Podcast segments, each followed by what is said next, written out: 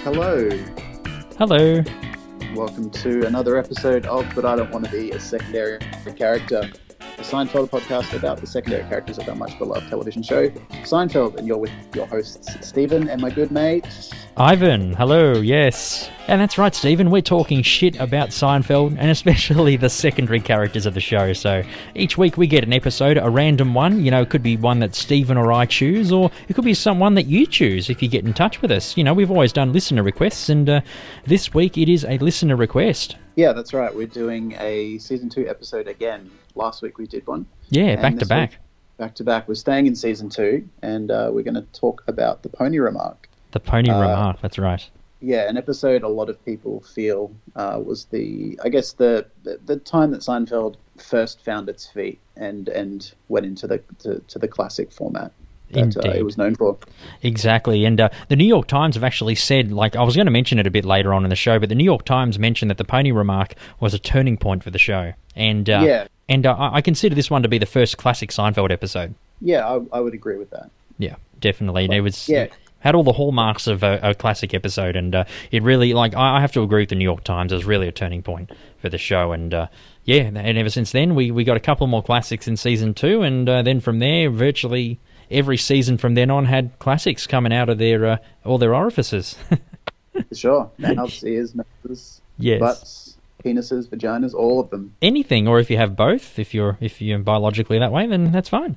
Yep, that's that's all good. As Oh. long as Seinfeld's coming out of your orifices, that's the main thing. Exactly. If you want to say hey to us, you can shoot us an email, bidwabaskpodcast at gmail.com, or you can find us on Facebook, Insta, or Twitter at bidwabask, B-I-D-W, B-I-D-W, I should say, B-A-S-C. But I don't want to Yeah. be a secondary character. That's right. And uh, Ivan mentioned before that this is a listener request episode. So thank you to Karim, um, our super fan from Sydney, uh, for suggesting this episode. It was a good one. Yeah, thank you, Corinne. Very good idea. Thank you. Yeah. Yeah. So why don't we get into some Seinfeld news? Sounds good.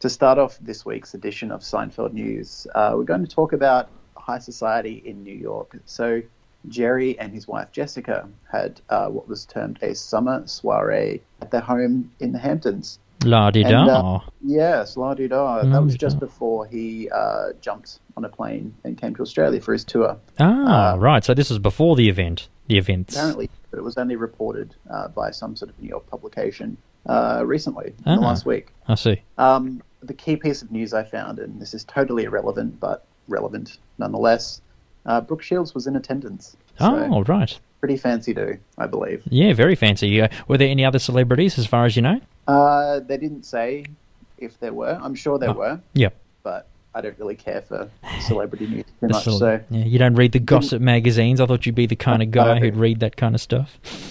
No, no, no, no, not quite. not my thing. No, not your Uh, bag. no, not at all. uh, so, speaking of uh, Jerry's uh, stand up tour that wrapped up, he toured Australia and New Zealand recently, as a lot of our listeners would know. He finished his Australian shows and then popped over to New Zealand to do a couple of shows. And I read a review of his uh, New Zealand performance in Auckland. Um, the review was really, really positive, uh, similar to his Australian reviews, actually Great. so yeah, uh, uh, apparently Seinfeld to his audience acknowledged his delay in getting to New Zealand. Uh, it'd been 19 years, which is the same amount of time uh, from when he toured Australia last. So uh, yeah, big demand and um, yeah, awesome review. And he delivered, And he delivered. The review called him a master, much like the Australian reviews. So much like the Australian uh, he, news. Yeah. uh, yeah, exactly. So the third bit of Seinfeld news, and this is probably my favorite this week, uh, Julie Louis Dreyfus, Julia Louis Dreyfus, I should say. She played Elaine on the show, as most people would know. She sure did. She was, re- yeah, she was recently interviewed by James Corbin, who's a British uh, late night talk show host in America, hmm kind of like David Letterman or whatever. He does uh, carpool, carpool karaoke. Yeah, among what it other, uh, among other things. He's also done, um, I I forgot the name of the segment, but it's one where he gets like a whole cast of people that does a musical and they go to the intersection and when the light goes green for the pedestrians, they do like a number. And then when the light goes red, they run off. I, I forgot the name of the segment, but it's really funny. They did one on Yeah. The Lion King and The Beauty and the Beast. It was really good. Yeah, awesome. no, he's a really theatrical, fun guy. He's a, he's a really good singer as well. Yeah, I've he's seen- got a good I've- voice. Yeah, I've seen him in interviews, and he's, he seems pretty fun. Yeah. Yeah, so she was being interviewed by him on his show recently, and uh, she revealed that uh, when she was on the set of Veep, a show about her being the vice president, an Mhm. inept vice president, Yes. um, she was talking to someone on set who also did makeup for Hillary Clinton. And uh, because Hillary Clinton at one point was the first lady and then the Secretary of State, um, and obviously a potential president last year. Correcto mundo. Um, yeah, the, the the the the friend who I'm assuming is maybe a makeup artist or something Mhm. um, asked asked Hillary if she could write a note to to uh, to Julia because of her um, character on the show being a politician. And the note was written by by Hillary to Julia, and it said, oh, right. "Dear Ju- yeah, pretty interesting. cool. Um, yeah, it said, "Dear Julia, I hope you get to job. I hope you get job reform and education reform, especially as Veep. Love Hillary." Ah, fantastic. Yeah, so that was that was a couple of years ago that happened. But last year, WikiLeaks uh, published about thirty thousand emails from Clinton's um, electoral campaign last year, yes. and in one of those emails, which is so weird, uh, one of the email exchanges revealed that Clinton had little to no idea of who uh, Julia was. um, really? She all never watched Seinfeld? What's wrong no, with you? apparently not. Yeah. Jeez. I, I would have voted Hillary if I if I uh, was part of um, you know if I, if I could last year, but If you were I don't know, American, yes. I was American- That's what you were trying to say. yeah, that's right. I don't know why they didn't come to me. That's probably why Um, she lost. Everyone probably thought maybe. she doesn't know who Elaine is. Let's just vote for the other guy or the other person. Yeah, exactly. That's probably what it Yeah, was. guy. It- Yeah, yeah, crazy. yeah, Yeah. It wasn't a vote for Trump. It was a vote against Hillary. And that's why Difference. and that's why all these protests in America are happening. They're all saying Hillary didn't know Elaine in Seinfeld. Boo. Yeah. And they're all Yeah. they're all on the street. That's what's happening. Yeah, we should we shouldn't play down the ra- uh, the uh, you know the the. The, the the air of racial tension in America, but No. I think this is I think this is what's causing it. It probably is, yes. Yeah, it's one of the main issues. Trump Trump uh, should talk about this, yes. and Hillary. Yes. But in all seriousness, please be safe and um, yeah, don't don't get hurt. Whatever you do. Yeah, if, if you're out there that's- that's- protesting, be careful, okay? Yeah, that's a good point, actually. If you are from America and you do listen, um, yeah, like Ivan said, stay safe, be well, and um, use, use use your head. Use your judgment, Uh, and yeah, especially because we don't want to lose subscribers, so uh, we want to, we want you around. So, and we love Yeah. we love that you listen to us. So, thank you. Yes, exactly. so yeah, so in this WikiLeaks dump, um, the, the the email exchange. I didn't actually read the email exchange. I'm sure I could have found it if I tried. Yes. But apparently, uh, Clinton said to one of her staff members um, that she was uh, that she got a message from this makeup artist who'd done her makeup before that she needed to pass a note on to. Uh, she called her Jul- uh, Julie Dreyfus, not Julia Louis. Julie Dreyfus, nice. Yeah. Um, and uh, yeah, what she asked what she should say. So this staff member told her who she was and what show she was on, and then Hillary wrote that note that I said before. hmm Um, yeah, and, and Dreyfus wasn't too offended by this. You know, that's fine. She's pretty easygoing, I think. And she has the email exchange and the original note printed out and framed in her house, which I think Nice. is pretty neat. I'm surprised the FBI hadn't seized it. Yeah. Hey, we hard. need that. That's part of her. That's part of the Clinton emails. We need that. yeah. Even though we've got a soft copy, we still need this hard copy for yes, some reason. we do. It's a matter of national security. yes, that's right. Any and all copies need to be secured. Yes. Oh, good.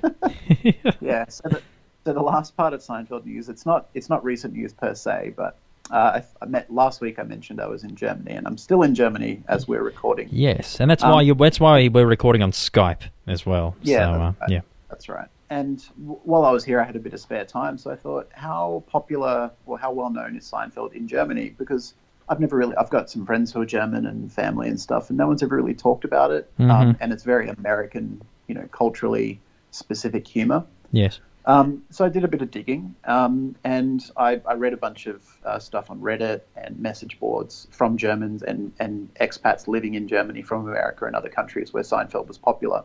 And the consen- and the consensus is that it wasn't at all, and it still isn't. Mostly because, uh, like I said, it's very culturally specific. Uh, the humor is very American, and you know a lot of it's about wordplay, and a lot of the jokes and whatnot get lost in translation. Yes. Obviously, it's a bit. Uh, it's a bit lost on the Germans. Yeah, that's right. It's just different, sort of, you, you know, and there is a stereotype that Germans don't have a sense of humor, which I don't find to be true at all, but their sense of humor is very different generally to American or Australian or English humour, which is a bit more self-deprecating and, and a bit more observational. I think. Although Yeah. we have uh, we have um, uh, we've had a couple of listeners from Germany, surprisingly as well. You know, even though the humor Yeah. is a bit different, we have had listeners from Germany, uh, quite a, a few actually. So uh, if you're if you're in Germany and you like to beg to differ, let us know. Send us an email or leave us a post or a tweet or something. You know, if you're probably Yeah. thinking, but I love Seinfeld. What are you talking about, Bidwell Bask? Let Yeah, us know. it- it's not to say that no one likes Seinfeld. No, in no. Germany, It wasn't popular, which is surprising because from what I've I've seen on television and what I know about the country, um, you know, a lot of the media they consume, especially pop culture media and, and television shows, is American or English. So it's surprising that this didn't translate too well um, in the 90s. And I, I did a bit more research, um, and I came across a really interesting article. Um, it was written by someone who, uh, well, it was it was on The Verge, which is sort of like a cultural magazine publication thing.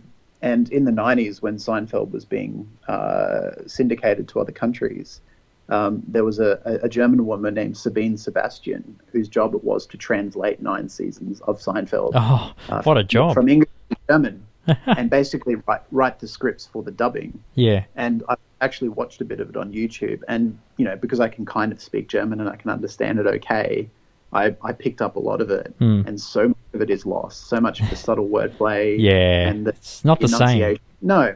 yeah. And it just, you know, it's just very monotone and there's no sort of drama or dynamics in the voices, like, especially Kramer, who's very, you know, loud and boisterous. And she actually mentioned that the trickiest thing, the trickiest episode she ever did, uh, I can't remember the name of it, but where um, Jerry's trying to remember the, his episode girlfriend's name, uh, Mulva, as she's commonly referred Oh to. yeah, that's the uh, the vir- is it the Virgin? It No, no, it's not isn't no, the Virgin. none of the Virgin isn't that? Oh no, that's the one where Terry. i- It's the boobs. You know, he's, no, trying. no. He's trying to confirm. If, oh no, no, wait. No, no. I I was Yeah. thinking Terry Hatcher for some reason. No, that's not it. No, Mulva No, no, her Dolores. name- yeah, her name's Dolores. Dolores, It rhymes yeah. with- It, it, remind, it, it rhymes with the American pronunciation of clitoris, which Yes. is clitoris. Yes. Um, but him and George are trying to figure out her name, and Mulva is one of the names, and that's sort of what she's referred to just generally, even though that's not her name. Yeah, I I- I can't think of the episode. for Um, some- oh, the the Junior Mint. Yeah, Yes, is that it? I think it was the Junior Mint. Yes.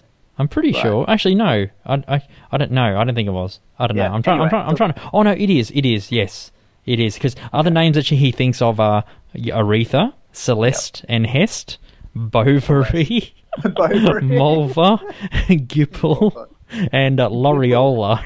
L'Oreola. I, Yeah. think the only, I think the only real names in that list are Aretha and uh, Bovary. Yeah, that's it. That's it. Uh, I Yeah. think. I think. Ar- uh, I think. Um, Gipple's pretty good. It's like Gipple. Yeah. if your if your name's Gipple, or if you know someone who's Gipple, please get in touch. And That's- speaking of, actually, we should probably mention our Seven Degrees of Separation campaign. If your name is Seven, or you know someone whose name's Seven, or if you know someone who knows someone whose name is Seven, please get in touch. Uh, we're running a campaign called the Seven Degrees of Separation, where we want anyone whose name's Seven, or anyone who knows anyone named Seven, to uh, to reach out to us and let us know. And if your name's Soda as well, get in touch with us too. We're trying to find as many sevens and sodas. Look, ideally, we're going to run this for another month or so, but if if you know if we don't get enough, we'll keep it going. I reckon. Yeah. Audience Yeah. participation. We should extend it out. Yeah, definitely, for sure. So if your name's Seven or Soda, it. get in touch. That's it. So sorry, just just back to the um the the the the uh, the translation of of Seinfeld from English to German. Yes. So because no because the German word for clitoris and Dolores, uh, well Dolores is Dolores, but Yes. because the German word for clitoris, I don't know what it is, but it doesn't rhyme with Dolores. They had to pick other words. And after you know trying to figure out what would work, the uh, Sabine, the, the woman who did all the translating, Yeah. picked mushy, which is Yeah. a slang Bush- word bushy. mush is a slang word for a slang word. woman a woman's vagina. Well, actually, I I think am it- yeah, actually, I'm on Google Translate now, and uh, it says in German it's actually clitoris, but with a K instead of a C. Ah, Yeah, okay. Maybe Apparently. the pronunciation is different then. Cl- clitoris. I don't know. I have no idea. No I'm not idea. sure. Maybe ask someone over Um, there. So, how do you say clitoris? Just go up to a stranger and go, how do you say clitoris? Especially a walk up lady, to and they'll smack you one.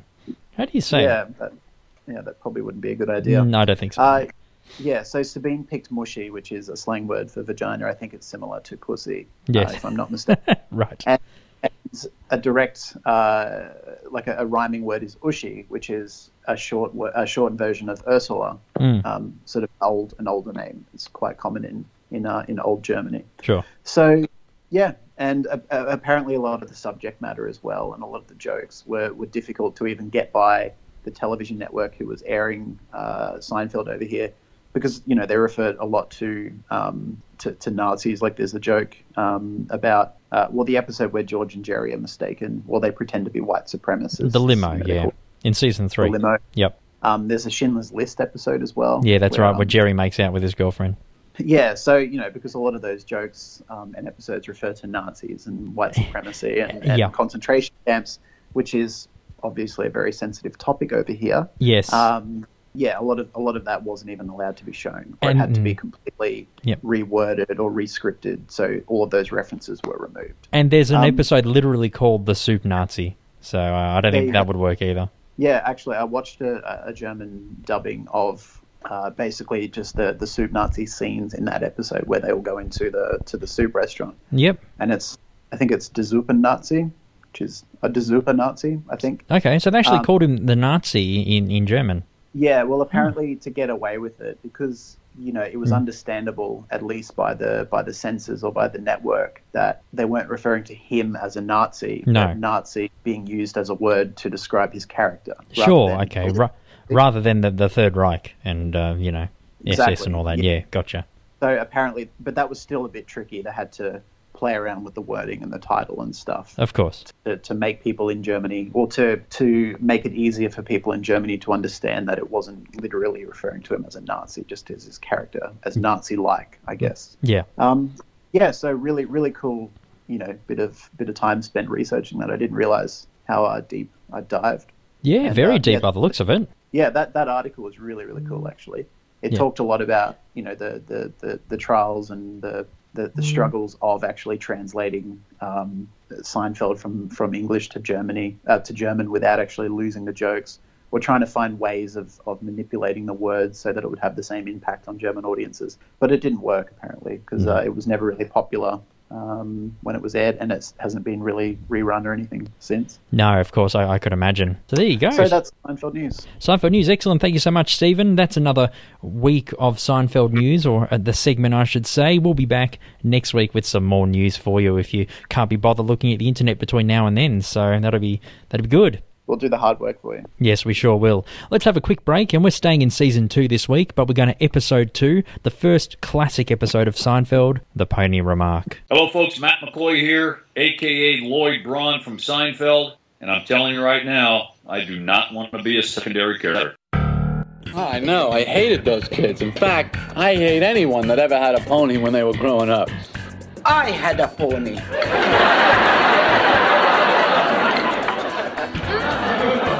Well, I didn't uh, really mean a pony per se. Welcome back to But I Don't Want to Be a Secondary Character, a Seinfeld podcast about the secondary characters and the minor characters, I should say, of our favourite show, Seinfeld. And you're with us for the fourth episode of season two of Bidwell Bask. My name's Ivan, and my buddy Steven is on the other line from Germany on Skype. You know, He's on a little holiday and he'll be back soon, and uh, yeah, we're getting it rolling with all the episodes. That's it. And uh, yeah, hello from Germany. Hallo, gu- guten Tag. Guten Tag. Guten Tag. It's it's the evening over here. It's about we're recording on the Monday because we release episodes each Wednesday. So we're recording here in Melbourne. It's Monday night, about nearly eight p.m. What time is it over there? Uh, near 12 p.m. We're eight hours behind. So oh, almost lunchtime. yeah, it is de Morgen. The Morgan. Uh, yeah, and then de Abend is in 13 minutes to be exact. wunderbar, Yeah, wunderbar. wunderbar. Das ist gut. yeah, das ist sehr gut. Sehr gut. Sehr gut. Yeah. Yeah. Sorry for insulting a whole nation, but that's how I yeah. roll. so- sorry for um. Yeah, terrible German uh, language skills and accents. Yes, that was a terrible remark by myself. And speaking of remarks, we're talking about the pony remark this week, season two, Nice. episode two. Thank you, good segue, huh?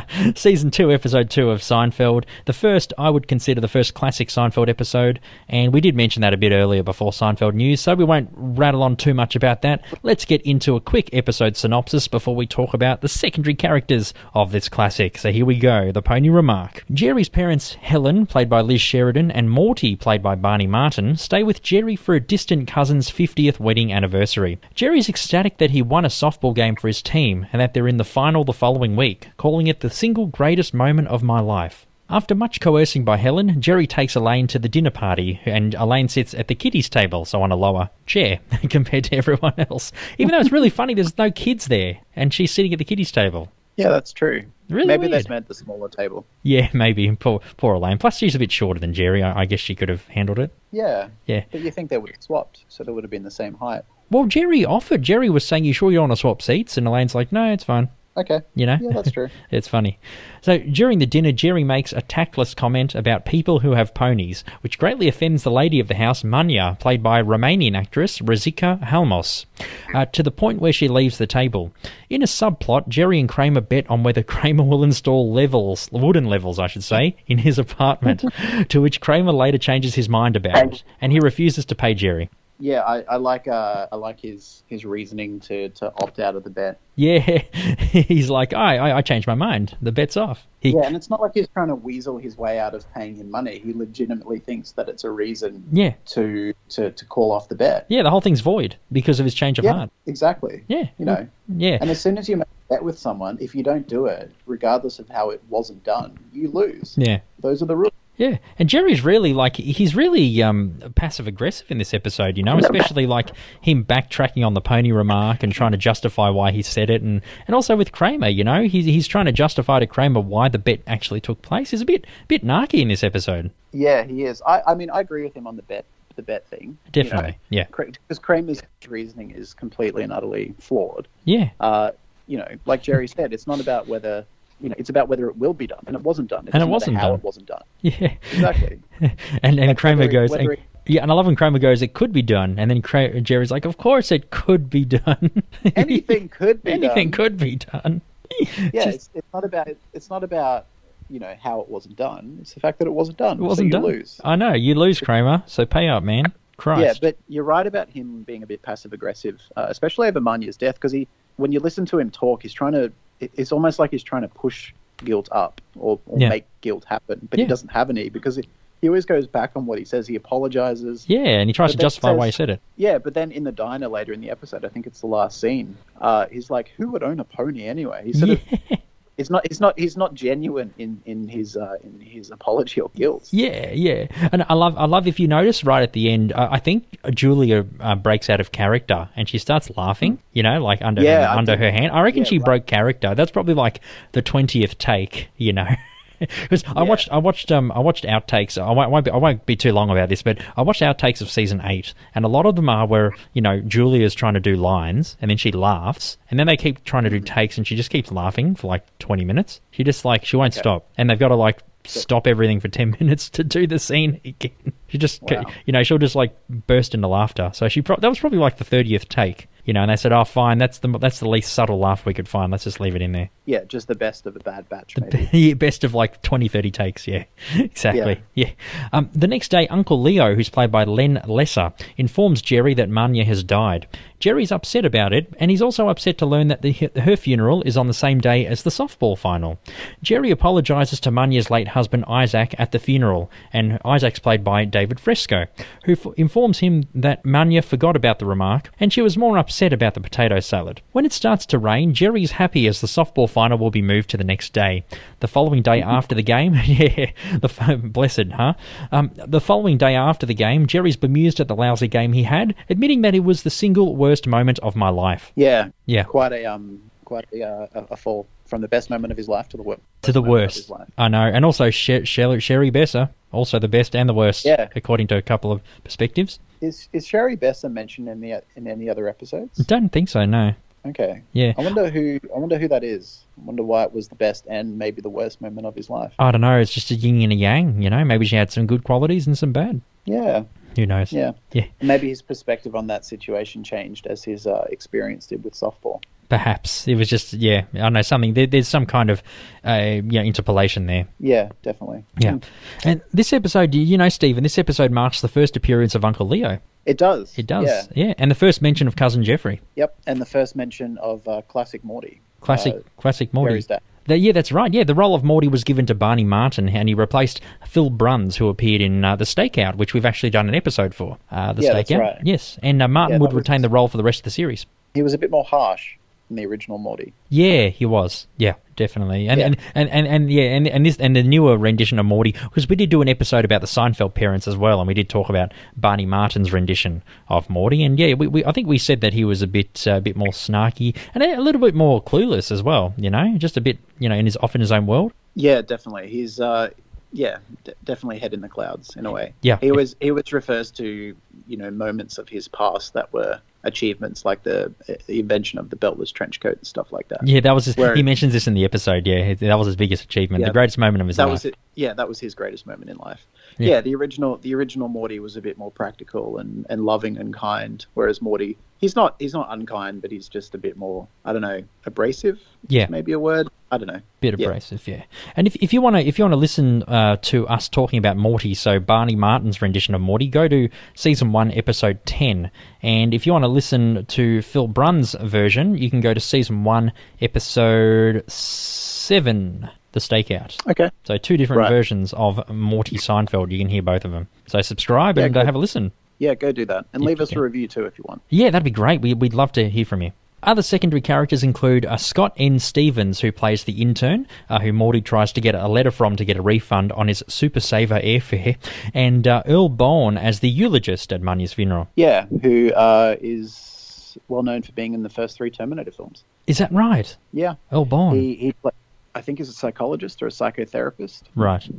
in the first two. He's a police psychotherapist, and then he is Sarah Connor's psychotherapist in Terminator Two. Oh, shit. It is. He is too. Uh, Yeah, yeah, yeah, yeah. You know, he, he's sort of patronizing about her. He's patronizing her about her claims about you know time traveling cyborgs and, and whatnot. Oh, and then uh, he is too. Yes. and then he witnesses the um, the T one thousand uh, sort of phase through the the, the, the jail cell. Um, Yeah. And he has got a pen in his mouth, and it just falls out of his mouth because in his complete he's in complete shock. Oh, that's then in- right. Yeah, yeah, yeah. Yeah, and then in the third one, um, he is sort of a counselor for I think post traumatic stress disorder victims or something like that Yeah, right. and he starts to recount his own crazy experiences. He, he goes, you know, it, sometimes it takes, you know, me- much therapy, years of therapy, decades of therapy to try and explain things that are, you know, unexplainable. Yeah. And then you can tell he's trying to remember, uh, you know, what he saw and what he's obviously told himself is didn't actually happen. He's even though trying it to, did. trying to forget he's denying it. Yeah, yeah, yeah, Yeah. exactly. Well, should Um, we? I was going to say we were going to talk about Manya and Isaac and a couple of others, but you said you had notes about him, the eulogist. Do you want to get straight into him then, while we're talking about him? why-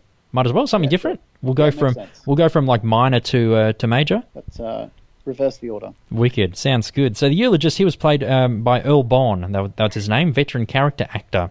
Uh, he's been in, like Steven said, the first three Terminator films. He's also been in Naked Gun 33 and Third, The Final Insult. Yeah. Yeah. Good film. Yeah, good good movie. I love Naked Gun. Good good Yeah, series. definitely. yeah. Yep. And Um, he's also well known for doing a lot of voiceover work as well. Yes, that's correct. Yeah, I think I've got a few credits. He's he's voiced a couple of video game characters, and I think he's been in. I was just going to try to get his list. Yeah, World of Warcraft series. He's in a few few games of that. He's been in Met- Metal Gear Solid Two, EverQuest Two. Eh, Oh, geez, quite a few, uh, quite a few voices actually. Yeah. Also, um, Clifford's really big movie back in two thousand and four. I'm just going through his IMDb. Yeah. Yeah. I noticed, I noticed in the, his, his credit list that he did a lot of work for television in the 70s and 80s, a lot of really well known sitcoms and comedies. So, uh, well, not sitcoms, but comedies and sort of series like MASH. He was Yeah. a big character. Um, Dukes of Hazard, Hawaii Five O, and uh, yeah, a whole bunch of others. Quite a lot of stuff. Yeah, Yeah. definitely. But he kind of quietened down after about 2004, 2005. Is I don't think he's actually in anything at all. Or No, at least well, he's not n- nothing on he's not screen great. anyway. I, I can see a lot of his things after about 2005 are a lot of voice acting, not not Yep. necessarily live action things. So he's been he's been behind the mic for uh, for a Hmm. Yeah. number of years. nothing wrong with that. Nothing wrong. No, I love doing it. I'm sure Yeah. you do too. Right? Yeah, Yep. for That's why sure. we're doing it. Indeed. So the eulogist. So uh, he seems like a very charismatic man, and uh, obviously he you know tends to the feelings of the family. You know, for the funeral. Obviously, uh, my guess is if the funeral, you know, if they want them to talk about something, the eulogist is more than happy to uh, to discuss it. And I think he's a professional eulogist. You know, he's not a, a, a you know a relative of Manya. I just think he's um you know he's probably paid just to read eulogies. Yeah, I would I would agree with that. He uh, he's very good at it, and uh, I think you know that works in his favor in that he's very professional. And you know if you're if you are having a eulogy written or if you are wanting to have a eulogy read by someone, you would know that it's in good hands. But it also sounds really impersonal as well. You know, unless unless it was written by someone else, Yeah. it didn't come across very genuine. It sounded like he was reading something that someone else had written. It wasn't from his heart. Yeah. You Yeah. know, but that's that's fine. He's a professional eulogist. Uh, Yeah. Um, Obviously, good you a know, good that's- public speaker. Yeah, definitely. I was I was uh, I was trying to figure out why he made so many pony references in his eulogy.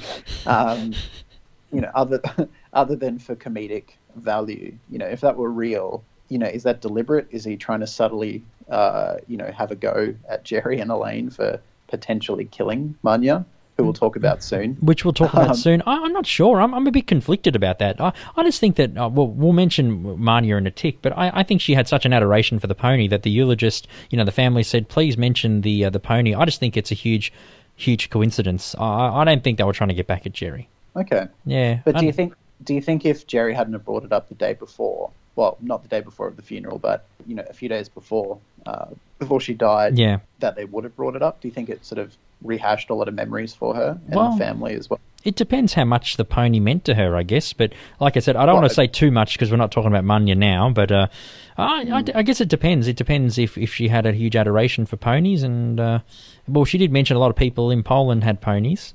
So back in Yeah, that's back in the old country. So uh, who knows? When, when we speak about her in a few minutes, we'll uh, we'll- we'll, we'll dive, dissect it some more. Yeah, that's true. Yeah. That's all I really had about Villagist. Most of, most of the stuff I had was about Terminator. Yeah, about yeah, and, and Earlbone. Yeah, no, I figured because we were talking about him, we might as well just, just go straight to him. You know. Yeah, no, that made sense Yeah, for sure. So a professional um, public speaker, eulogist, and uh, not related to the family, and he reads out eulogies for payment. Yeah, and I think even though he might not be related to the family, I think he'd be a close friend or someone who's part of that community. Oh, you think Uh, so? in- Okay. Yep. Yeah, he seemed he seemed very comfortable and he seemed very well liked in that community. So I think I think maybe he would be reading out a lot of eu- eulogies for that, maybe the Polish community or Yeah. you know that neighborhood, in New York or something like that. Yeah, that's fair. Okay. Yeah, I know. That that seems pretty good. Yeah. So I think we should talk next about Jeffrey, who Oh, doesn't make Jeffrey, cu- physical cousin appearance. Jeffrey. Okay, we're not going to do a, a, Yeah. a special episode for him and, and Leo. Okay, yeah, all right, cousin Jeffrey. Sounds good. Jeffrey's only mentioned in a couple of episodes. He's never seen. So I Yeah, don't the think- unseen character. Yeah, that's right. I don't think he he deserves his own. What's the deal with No, episode? no, he works for the parts department. He does. Hey, Jerry. He Mm-hmm. works for the Parks Department. He knows the whole history of the park. He knows the whole history of the park. You know, it's really sad. I was really sad that in this episode, Uncle Leo doesn't go, hello. Yeah, no, that took a couple of episodes for uh, to to become a bit of a catchphrase. It Yeah, did, yeah.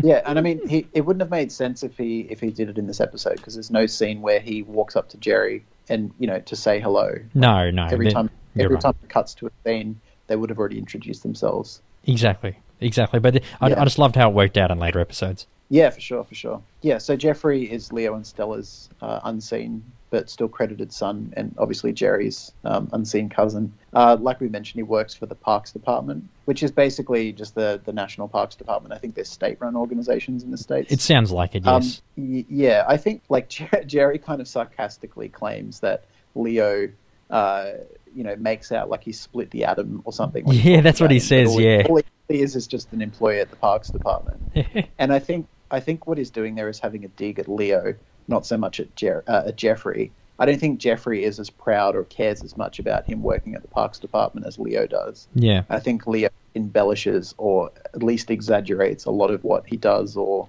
uh, you know could do at, at the job. I think for Jeffrey it might just be a pretty regular job. Um, Yeah. He likes, I think he would like it, but I don't think it would be this massive point of pride. Like No, it is for I- Leo. Leo brags about it every opportunity he can. He does. Yeah, I, I think I think Jeffrey just does it just for just for a crust. I don't think Yeah. you know. It's Well- like it's like it's like if, if I if I had a son who worked you know or- who worked in a call center or something you know, and he's like Yeah. he's the uh, he's the senior for the call center. He he helps organize the staff. You know, like uh, you know, you make out the job to be no disrespect to call center staff. I know a lot of people who work in call centers, but you know, Yeah. i i they kind of like make the em- you're right, like embellish the job, make it out to be like this grandeur grandiose kind of thing. You know, Yeah, I, I, I think yeah, I, I don't think he would hate the job. No. It's too specific. It's too specific to just be an unskilled job that you're doing just to pay the rent. Yes. But yeah, I don't think he, he has as much pride in it as Leo does. As Leo does, no. Yeah. No. Maybe maybe he has a lot of pride in it because I'm guessing that to work in the parks department, maybe you know, as a as because he's sort of a tour operator. I'm getting that's what I'm guessing because he he organises the uh, the edible foliage tour. Yes. Um, maybe maybe he went to university and studied conservation or or you know nature biology or something like that. that sort of thing, yes. Maybe yeah, maybe because you know because Jerry's uh, like Leo and Stella and Helen and Morty, they sort of you know they were first generation uh, Americans, I believe. Yeah, hard workers. they um, yeah, worked. more- they more worked of in a the work- factories and the, the you know, the raincoat Yeah. business. yeah, that's right. Beltless, uh, Yeah, beltless like- trench coat. that's it. The executive. The executive. And, that's um, it. Yeah, I, I, I think maybe Leo was the first uh, Seinfeld to go to, to maybe to go to college. Yeah. Um, and maybe that maybe that's where some of his pride comes from as well. Or maybe Leo didn't go to college and the s No, no, Jeffrey I mean went to Jeffrey. college. Yeah, yeah, No, yeah, yeah that's Jeffrey. Oh, that's what you meant. Yeah, I was going to say I, I think because Leo didn't go to college, he wants to kind of you know brag that his son did it. You know, because he didn't do Yeah, it. is, that's right. Is that what I said? That's No, what I meant. I, I, that's what I thought. you- I, I thought you. I thought you said that Leo went to college. I must have misunderstood. I don't know. Yeah, whatever. Yeah. Yeah. No, I meant I meant Leo is proud of the fact that Jeffrey went to college and he may have been the first Seinfeld to do that. to do that, yes, yeah, yeah. I agree. Yeah. Definitely. Yeah, Yeah, for sure. that's it. Um, yeah, so uh, but I do remember now. Actually, it's coming back to me. There is an episode where Jeffrey is mentioned. I can't remember what episode it is, but apparently, I can't even remember who mentions it or how it comes up. But apparently, he his Friday nights, every single Friday night, he doesn't go out or anything because he Mm. stays home and watches the Nature Channel, yeah, which would to me says that he he does take his job very seriously. So he maybe must. He, he maybe does anything does, to but- improve. he does anything to improve on his uh, improve Yeah, on his job on to, his- to improve on his career. yeah, on his knowledge or whatever. Yeah. Um, yeah, so but I still think that Leo is more proud than than uh, than Jeffrey is. There you go. I wasn't expecting cousin Jeffrey. I had no notes on him. Yeah, well, I mean, he's not he's technically not a character because but because he's mentioned two or three times and because it's so critical to a lot of the annoying conversations between Jerry and Leo, I thought it was worth mentioning him. Yeah, because he's good. mentioned more, you know, more, in more than one episode as well. And you know, you know a bit about him because Leo talks about him so much. So I think I thought he was worthwhile. Absolutely. I yeah. mean, we've, we've, we've talked about characters who make physical appearances but have less relevance to an episode, so I figured an unseen character with more information is worthwhile. Yeah, because Jeffrey in another episode, I forgot which one it was. He actually is the subplot. You know, he he makes up the subplot of the episode. Like Jerry is seeing a lady, and then they break up, and then he suspects that Jeffrey's seeing her, and it turns out he, she's not. Okay, I forgot I which remember episode, that. but it's got the the wife from Breaking Bad. You know, um, Brian Cranston. You know, Yeah. in Breaking Bad, it's her. It's it, it's um it's it's it's uh, Mrs. White. Okay. Yeah, she she don't plays. remember.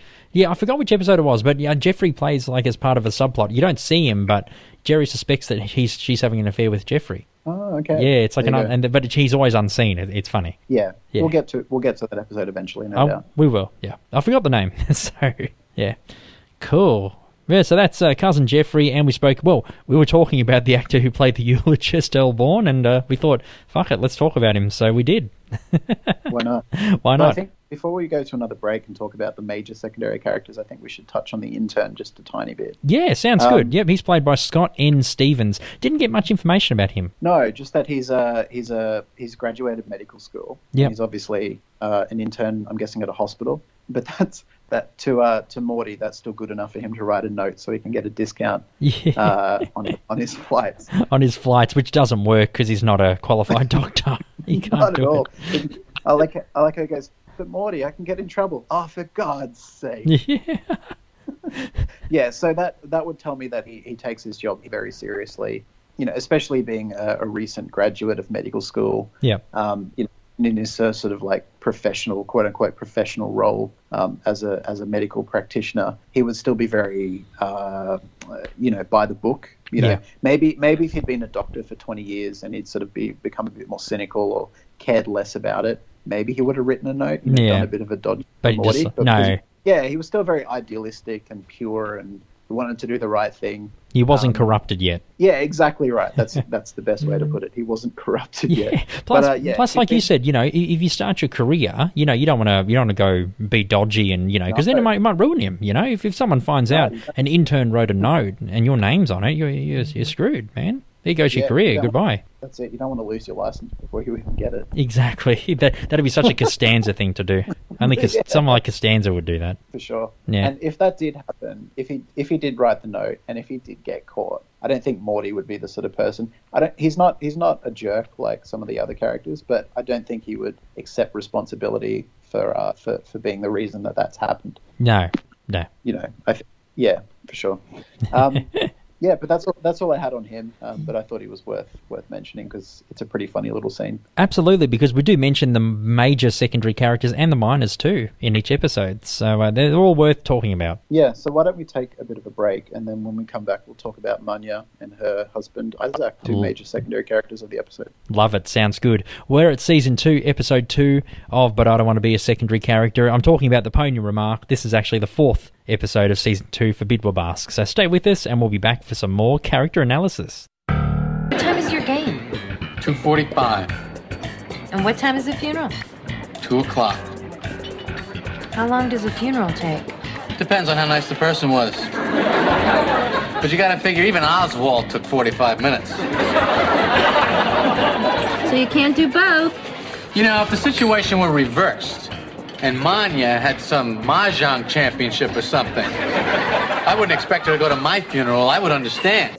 And welcome back to But I Don't Want to Be a Secondary Character, a Seinfeld podcast about the secondary characters of our much loved show. And uh, you're with your host, Stephen and Ivan. Hello, Uh, hello, and- hello. Hello, Ivan. Hello, and so Stephen. far we've hello. Uh, so far we've talked about uh, three of the lesser secondary characters of the episode: uh, um, the intern, the eulogist, and Jeffrey, who is Leo and Stella's uh, unseen but credited son. Um, and before that, we went through a bit of Seinfeld news and a synopsis for the episode, and uh, we're about to get into the two major secondary characters of the episode. The first being Isaac, who is uh, Munya's husband. Yes, he's played by David Fresco. Uh, he was an actor known for Liar Liar, A Little Princess, and Mouse Hunt. And uh, he died in 1997 in uh, LA. Yeah, he was born in 1909, so we had a pretty good run. Very good run. He was 87 when he passed. Yeah, Yeah. yeah. Yeah, so he's been in a lot of TV shows and a lot of bit parts, you know, from he, he's been in movies since the 40s. Yeah, I saw that. I don't Yeah. think he's ever been a major A-lister. No. But Definitely just a good, solid character actor. Yeah, I do remember him in Liar Liar. Like, I did read what he was, and I thought, oh, the conference room attorney. Yeah, yeah, yeah, I know that one. Yeah.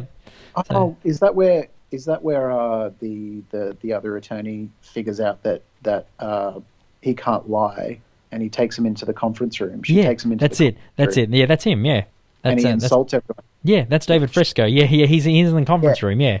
Yeah, that's him. He th- thinks that it'll get him fired or get him Yeah. uh, get in trouble. But they all love him. they all laugh about. it. I Yeah. think it's great. Yeah, yeah, that's him. That's David Yeah, Fresco. oh. He's one of them. Yeah. Oh wow, yeah. Yeah. I can remember his face now. How cool is That's that? hilarious. Yeah, it's Yeah, good. that, yeah, that's a good film actually. Yeah, no, I didn't mind it. I, wa- I watched it probably uh, a couple of months ago. It's funny. Yeah, Yeah. underrated. Very Sure. underrated, yeah.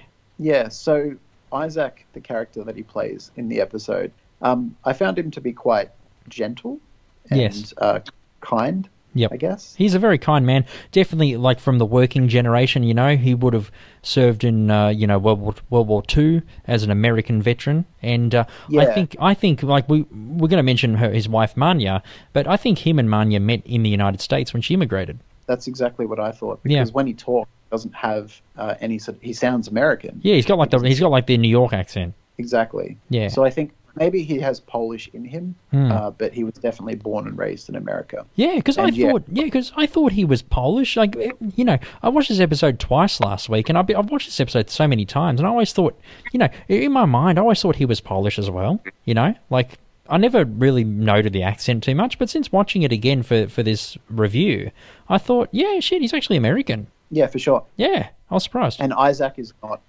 I looked into the heritage of his name, and Isaac is not a common Polish name, especially from that generation. No. It might be a bit more common now because, y- you know, uh, I think countries um, are a bit more open to names from other other cultures and countries. But uh, yeah, Isaac is not a traditional Polish name at all. no, it's actually a so- Hebrew name. It's from the uh, Book Yeah, of but- Genesis in the Bible. Yeah, that's right. Yeah. So Um, yeah, but I found him to be really kind-hearted and gentle and very loving. Like when you know when Manya's upset over uh, over Jerry's comments Yeah. and she she leaves the dinner table, he sort of just he tries to to placate everyone and make He sure does. everyone's okay.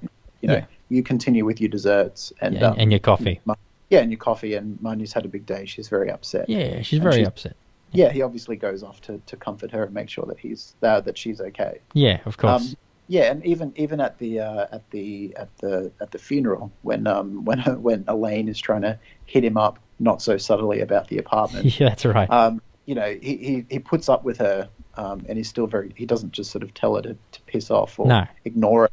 He sort of uh, he lets her down easy by pretending to to ignore her.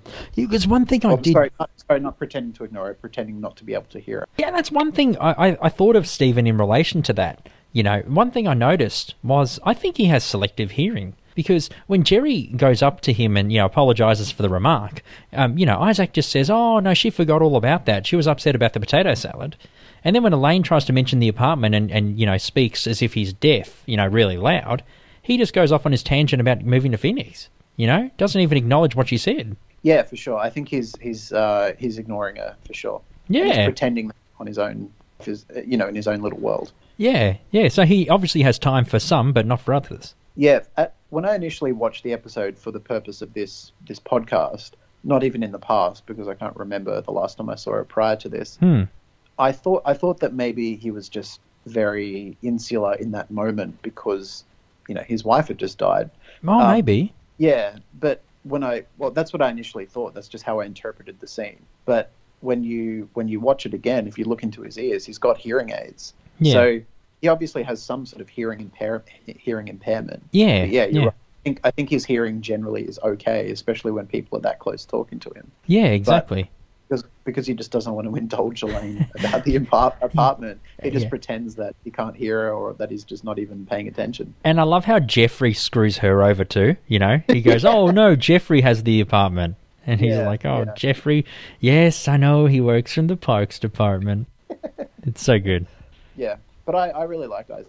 I found him to be a, a just a nice just a nice bloke. you know? Yeah, yeah, no, no, nice bloke. Yeah, no, Yeah, I'll- definitely. He's seen a lot. You know, he, I, I'm guessing he was he served in the war, and uh, like I did mention, I think he, when Manya immigrated to the US, she uh, he met her, and then they fell in Sure. love and got married and uh, had children, I presume, and uh, and carried on with life. Yeah, I'm, I'm guessing at least one or more of their children were probably at the dinner table because they didn't really say who the other dinner guests were. No, no. But, but, but some of them looked like they could be in their 40s or 50s and maybe their children. Who do you think? You know, we were talking about the intern before. What relation do you think he was to them? Grandson, maybe? Uh, yeah. He Grandson? looked, yeah, well, I mean, Americans would finish high school when they're 17, 18. And Yeah. I know medical's seven years. yeah.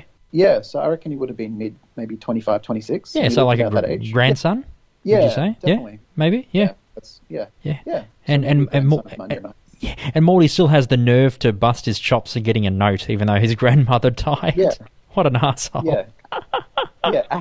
At the funeral. it's like, come at the on, man. funeral. Yeah, give me a Not, e- break. not even at the wake. No, that's it. Couldn't Yeah, even wait like a That's week. half service. Yeah, I know. Yeah. Terrible.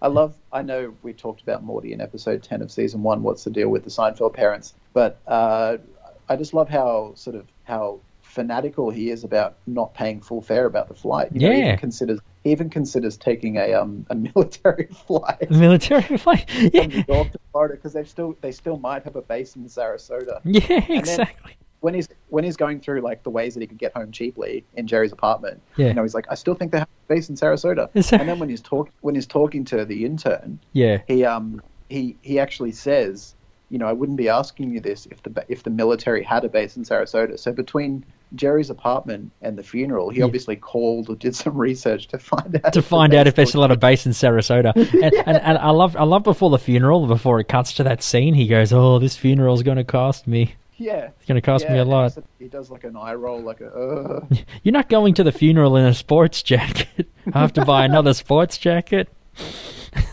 that doesn't like my taste in fashion. Yeah, so good, Yeah. so good. Yeah, I think, I, yeah, even though we talked about Morty again in his own episode, um, this being his first appearance, I still I think he comes in with all guns blazing. Yeah. Well, one the of first his- appearance, uh, the first one of his appearance uh, from Bunny Martin as Morty, Yeah, yeah, Yeah. yeah. Sorry, I should say classic Morty. classic Morty. Um, yeah, yeah, uh, yeah. Definitely, you know, comes in all guns blazing and just gets better and better Yeah, definitely. for sure. For sure. So that's So- Isaac, yeah. So obviously, s- uh, like I said before, served in the war and, and met Manya and uh, lived the, the normal, I guess, the American, the Amer- I guess you could say the American life for the 40s, the 50s, and beyond. Yeah, definitely. Just that sort of working class um, American life. I guess you would say the American dream in a way. The American dream, yeah. White picket fence, the job, the mortgage, kids, all that. Well, the family. kids. That's yeah. it. And um, yeah, so we should probably talk about Manya, who's Yes. definitely the main secondary character of the episode. The lady And, of the uh, hour, yes, definitely. Yeah, so she is Isaac's late wife. In the second half of the episode, she dies. Yes. Um, her, her, I guess her, her classic line, um, and probably the line of the episode, is uh, when she says, "I had a pony." I had the pony, yeah. And then I love when Jerry Jerry says, "Oh no, I, I, I didn't mean you know I hated people with ponies." And and I love when Jerry goes, "Who would hate someone who had a pony?" And then I love her line. My my favorite line of hers is she goes, "You, you said so." Ooh, yeah, you said. Uh, Yeah, so. you said so. Like she just she just like holds the grudge towards him. Yeah, she's not. She's not taking any of uh, Jerry's. Jerry's. Uh, you know, Jerry's Jerry's shit. shit. Yeah. Before we do do get into her, I just want to say that she was played by uh, the, the late Romanian actress Rosica Halmos. Uh, she has doesn't Yeah. have too many credits to her name. Not not too many. Um, she was in Hello Dolly in 1969. She played. Uh, she was uncredited as the Pretzel Woman. That, I guess that's her probably her biggest role. Um, Yeah. But yeah, nothing nothing really else. I actually watched. Uh, I, I found it hard to find any uh, any any uh, footage of her, Mhm. but I did find her playing a minor role in a character. Uh, sorry, in a show from the I think from the fifties or the sixties. It was called Goma Pyle, USMC. Oh yes, Um, yeah, She played so Mama Goma Mama Pyle- Zabo. Yes, that's Yes, it. And yeah. um, USMC is United States Marine Corps. Yeah. Um, so Goma Pyle in the episode is seeing uh, a young woman, and uh, that actress is, uh, oh, sorry, that, that actress's mother is actually played by Razika. Yeah, Yeah, and she she came. It was a good little scene. a Oh, good little. I have to I have to go on YouTube and find it. Yeah, I think if you just type in her name, um, it comes up. But there's not much out there. I tried No. to find some, but that's the- really the only substantial thing I could find. And Yeah. yeah, her credits aren't huge. So No. maybe maybe she was just a part time actress or something. Who knows? Oh, who knows? And, and like David Fresco, she passed away in 1999, uh, aged 87. Yeah, so another good run. Yeah, another good run. Also in LA, California. There you go. She passed away. Yeah. Yes. Yep, definitely. Um, so yeah, I, th- I think I think Munya is wonderful. I love her. Yeah, Munya's great. Just old school Polish, no Yep. bullshit. Yep. Yep. Doesn't want to, you know, doesn't fuck around. She's good. You know, she's seen all the Exactly. shit in Poland, and she's like, oh, I've, I've Yeah. seen worse.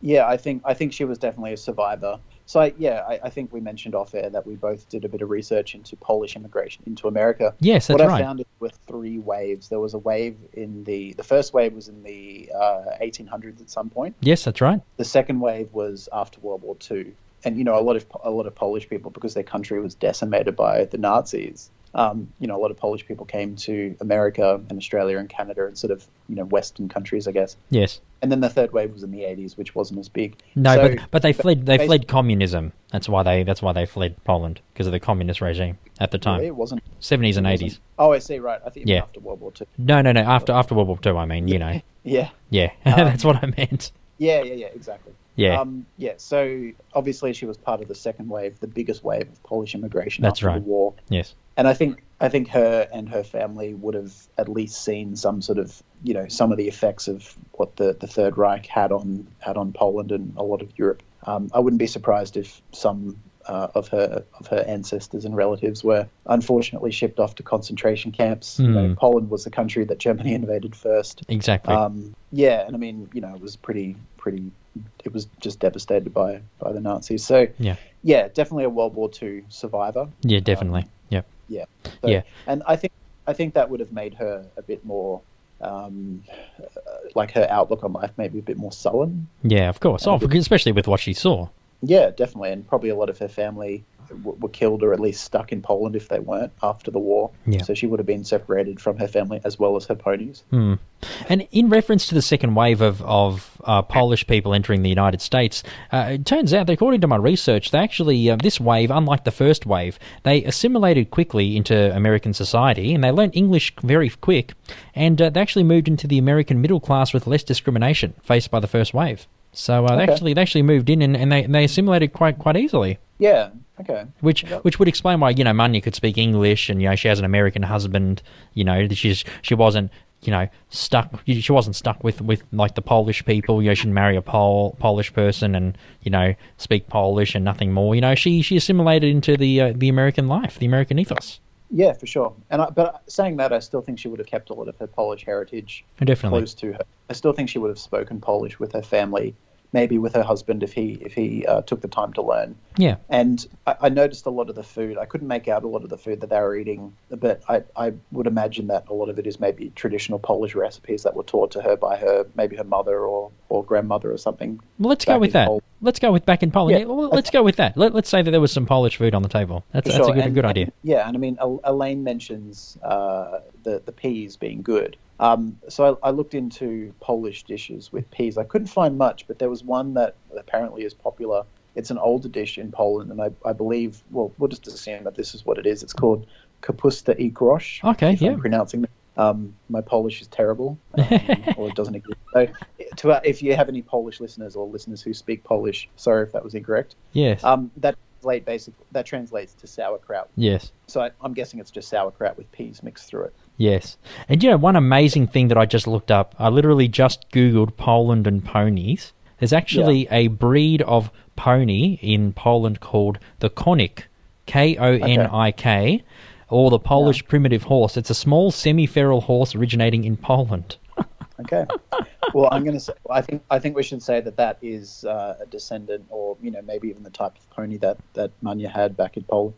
Yeah, possibly, possibly. And apparently, um, during World War One, they were important transport animals for Russian and German troops.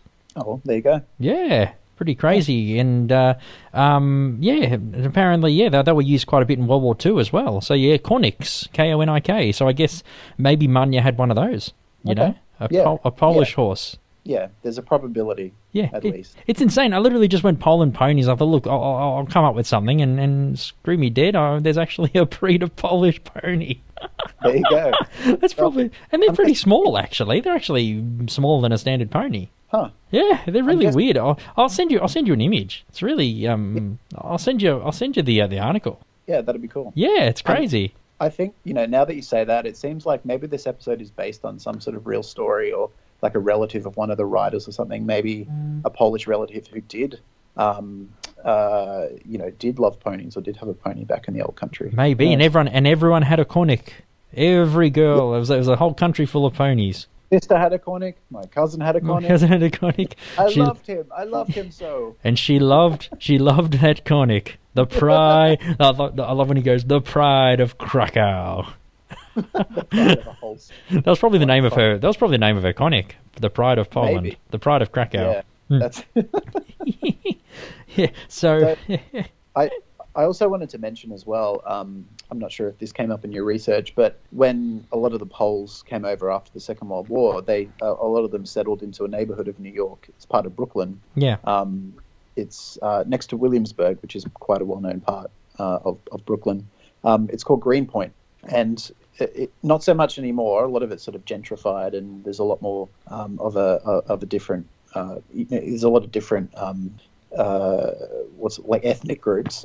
Yeah. Um, but back in the day, back in the 50s and 60s, it was actually called Little Poland. Um, Oh, there you go. and I, yeah, I actually watched a couple of YouTube videos about Greenpoint, just like mini documentaries. And uh, a lot of them were just older Polish people talking to the camera about the loss of their Polish identity because of Greenpoint being gentrified by, uh, you know, by just sort of white middle class people in America. Holy shit. Um, or in New York, and you know how they missed because they came from Poland and because they were in a neighborhood full of Polish people and Yeah. food and traditions.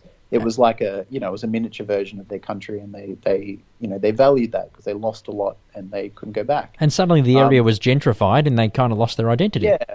Yeah. Well, I mean, it wasn't it wasn't suddenly. It was it, it happened very slowly over years and the uh, sort of into the 80s and even into the 90s. Yeah. But you know, yeah, it was a loss. It was a loss of their you know their neighborhood and their culture.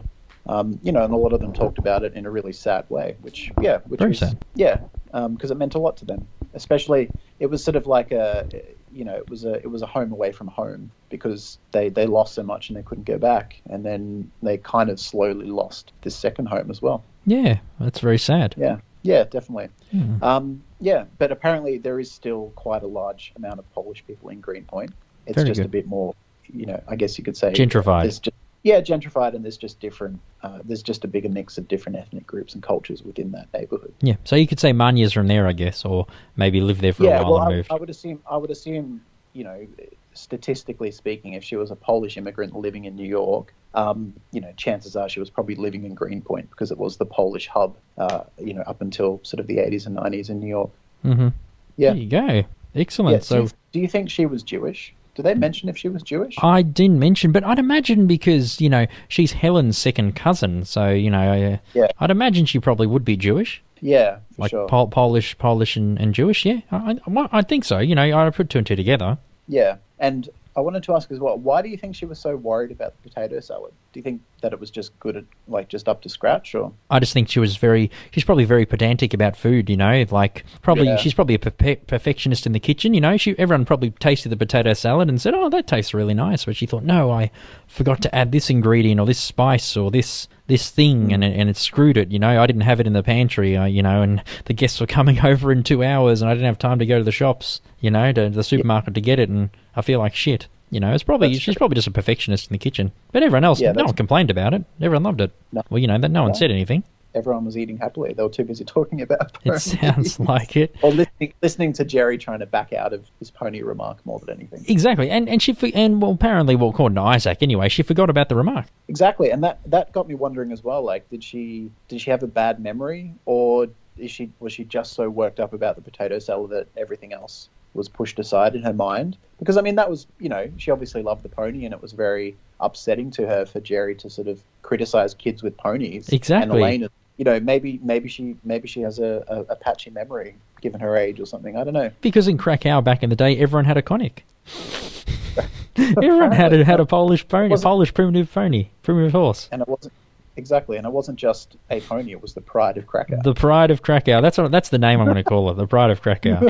That's going to be Pride its of name. Kra- If you speak Polish, if you could send us a translation of the Pride of Krakow, that'd be awesome. That'd be awesome. Yeah, we'd love that. If you're from Poland and you're listening, you say hey, g'day, and uh, I hope we get some more Polish listeners. That'd be great. That'd be yeah. And if uh, if you live in in Pod, eh, Pol, Podden, if you live in Poland, um, a pony is a big part of your culture. Does everyone have a pony? Does everyone have a pony? Yes, I'm curious too. Yeah. Yeah, even if you live in Greenpoint and you you know you're of Polish heritage, do you have a pony you know hanging around the streets? I don't think they'd have any in Greenpoint. But did your relatives, you know, your cousin, your sister, did they all have ponies? Yeah. Did they love them? Did they love them so? I'd love to know. I'd love to know too.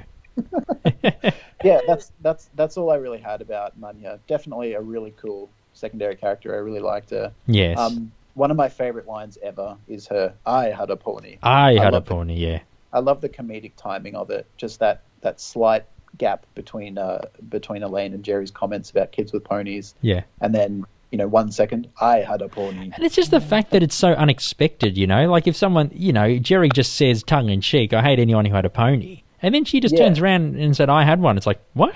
Huh? You know, who who Yeah. who, who, who comes I- from a country full of ponies to a non-pony country? It just doesn't As if make that's the- sense. As, as if that's the reason they emigrated. Yeah, I know, right? the pony. Not to- You, you know, when you see the when you Not to- see the not to- immigrants coming from the when you see the immigrants coming from the boat, you don't see them sitting on ponies. am I am I wrong? yeah, I mean, I on some level I agree with what Jerry is saying in that you know he he didn't see any immigrants with ponies, and you know I get why you would hate kids with ponies growing up, you know, because they, they you know I guess the the cliche is that they may be like rich kids, you know, Yeah. snobby or something, or spoiled if they're not rich. Yeah, but it Um, sounds like everyone had one over there. It was just Yeah, part and but, you know, parcel. It's that like was- having a having a smartphone, Well, it's like Jerry says, it was like having a compact car. a compact car. I've had- exactly. I've had enough. That's it. That's it.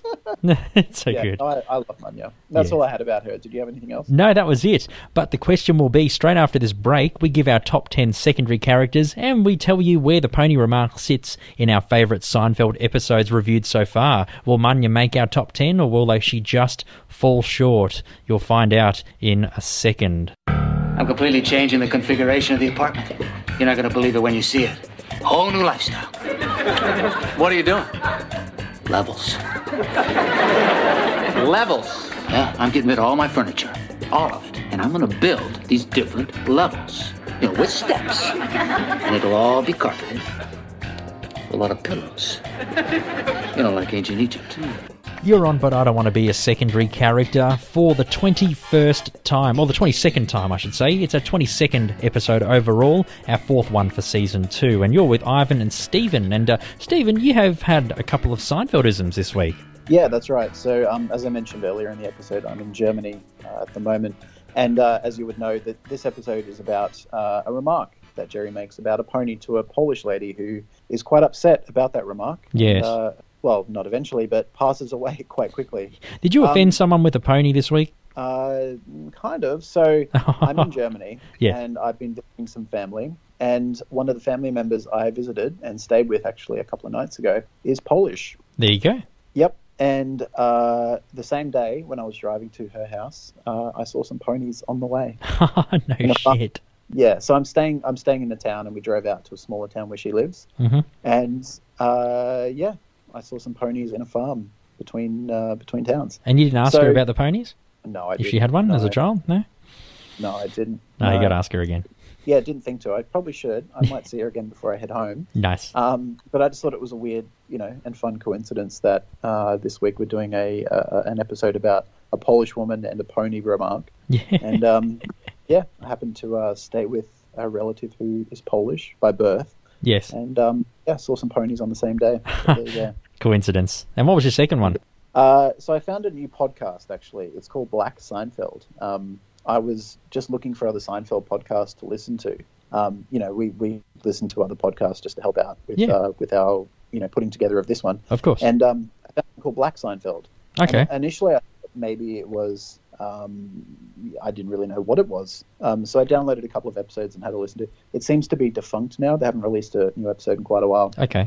it's just two or three uh, like young African American men uh, somewhere in America talking about just anything and nothing. Um, it's Oh, sort of right. just like- so it's not like shit Um, Seinfeld talking. reviews. no, no, no, it's Oh. got nothing to do with Seinfeld. So Every Okay. episode they talk about something completely different. So one episode was about Damn, Kendrick Lamar's album. Yeah. Um, another episode was about uh, I think something to do with uh, like a, a racial issue or something. Okay. So it's, it seems to be about sort of African American culture, or Okay. at least you know America through African American eyes, or something like that. Yeah. Um, yeah, but I think it's just called Black Seinfeld because they just talk about anything and nothing at the same time. There you Um, go. Mm. yeah, cool little podcast. So if uh, if you want something interesting to listen to, I Yeah. recommend it. Hey Um, guys, if, you, and if you're if you're on Black Seinfeld and you're listening to us, just be sure to subscribe. Yeah, if you haven't already, Yeah, for sure.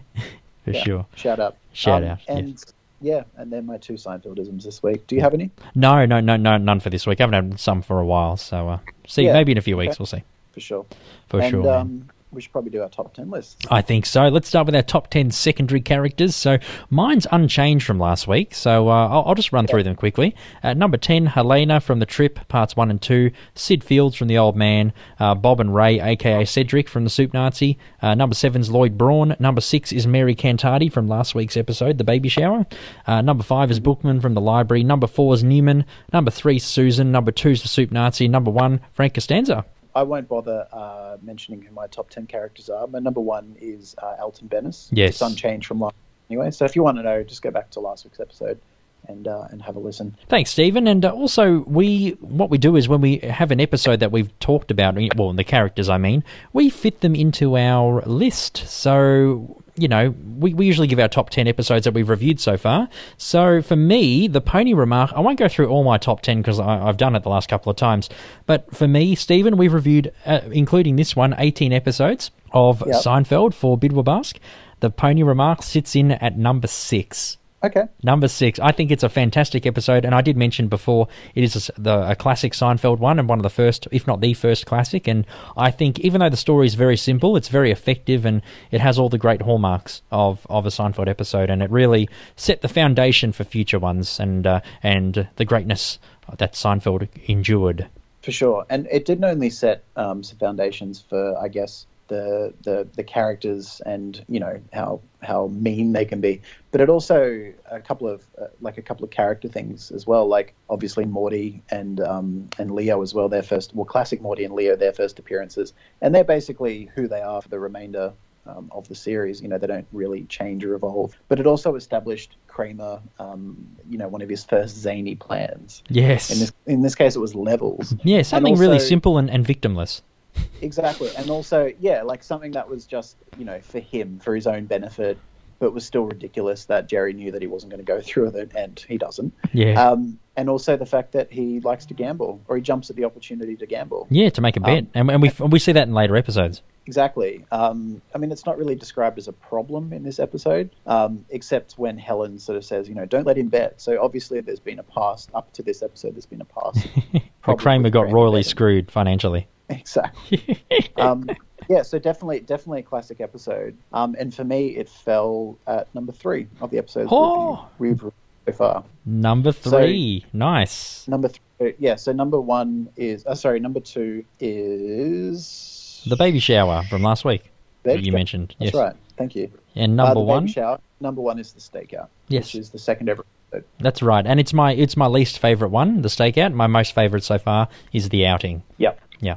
So I think I'm noticing a pattern in my own list, which is I'm loving the season one and two episodes so far. You I guess sure because are. we've done we've mostly done season one and two. Yes. Um, well, we've done more season one and two episodes than other Then- seasons. so far, yes. So yeah, so I'll, you know that might change as time goes on, but yeah, so far I'm loving the first couple of seasons. Nice work. And next week, we're actually going to go to season eight. We're actually going to talk about episode 20, The Millennium. So we're going to shoot forward a few seasons, or I should say six seasons, to go to season Yep. eight. The uh, zany, I call eight and nine the zany seasons because that's when they Yeah, for really they really let fly. Definitely got a bit more surreal and weird. Yeah, can't wait. And if you, ha- yeah, It, it sure does. I know you're really, really insane because you know Jerry had complete control virtually of the writing, so you know he could do whatever he wants. That's it. That's it. And if you have an episode you'd like us to do, head on to bidwabars.com, uh, which is our website, and leave a message. We're also on Insta, Facebook, and Twitter uh, at bidwabask. And we also have an email address, Stephen. Yes, we do. Podcast at gmail.com. So if you have any feedback, if you have any episode suggestions or comments or anything, just let us know. Get in Yeah. touch. That'd be awesome. And you can find us uh, wherever podcasts are, so you can go to iTunes, Stitcher, and others. Uh, Pocket Casts, well, um, you know, there's quite a few of them. Yeah, that's, that's right. Basically, we're available on uh, any any app or service that, that has podcasts. Find us there. Indeed. And uh, if you'd be so kind as to leave us a review on iTunes, that would be amazing. That'd be fantastic. We, we love doing these episodes and we really appreciate any feedback because we're always looking to improve the show and uh, come up with, with different segments and different ideas and, uh, and make the show even better. That's it. And one final thing before we uh, sign off for another week, just another mention of our Seven Degrees of Separation campaign. So we're uh, wanting people to get in touch with us if uh, your name is Seven, or if you know someone whose name's Seven, or if you have any connection in any way to anyone by the name of Seven, and also soda. Um, Yes, correct. And we'll be keeping this for going for another month or so. Yep. Um, depending on how people get in touch, uh, a few people have so far, which is awesome. But uh, if we need to, we might keep it. We might extend it to uh, to allow people to uh, get in touch with us. Yeah, g- we'll give you some time, see what we can do. Indeed. So, uh, yeah, that's another week of But I Don't Want to Be a Secondary Character, a Seinfeld podcast about the secondary characters of Seinfeld. And it's been a pleasure. So, thanks for letting us talk to you. Yeah, And, thanks. Uh, thanks for listening. Thanks for listening, and we'll see you next week for The Millennium. Indeed. Catch you. Catch ya.